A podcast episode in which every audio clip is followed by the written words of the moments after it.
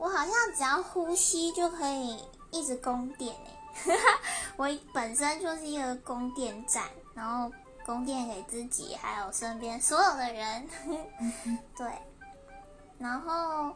呃，我惯用伎俩就是设定小目标，因为我发现很多人会。提不起劲，就是觉得对于人生或者是现况，觉得好像陷在一个泥淖里，或者是不知道该怎么做决定和迷惘。那这个时候，我就会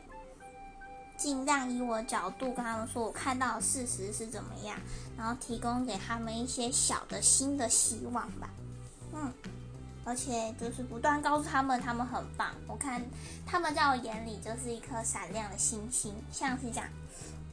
然后我自己如果撞墙的时候，我就会去尝试完全不一样的事情，像是之前尝试种植物，对，还有很多啦，时间不够，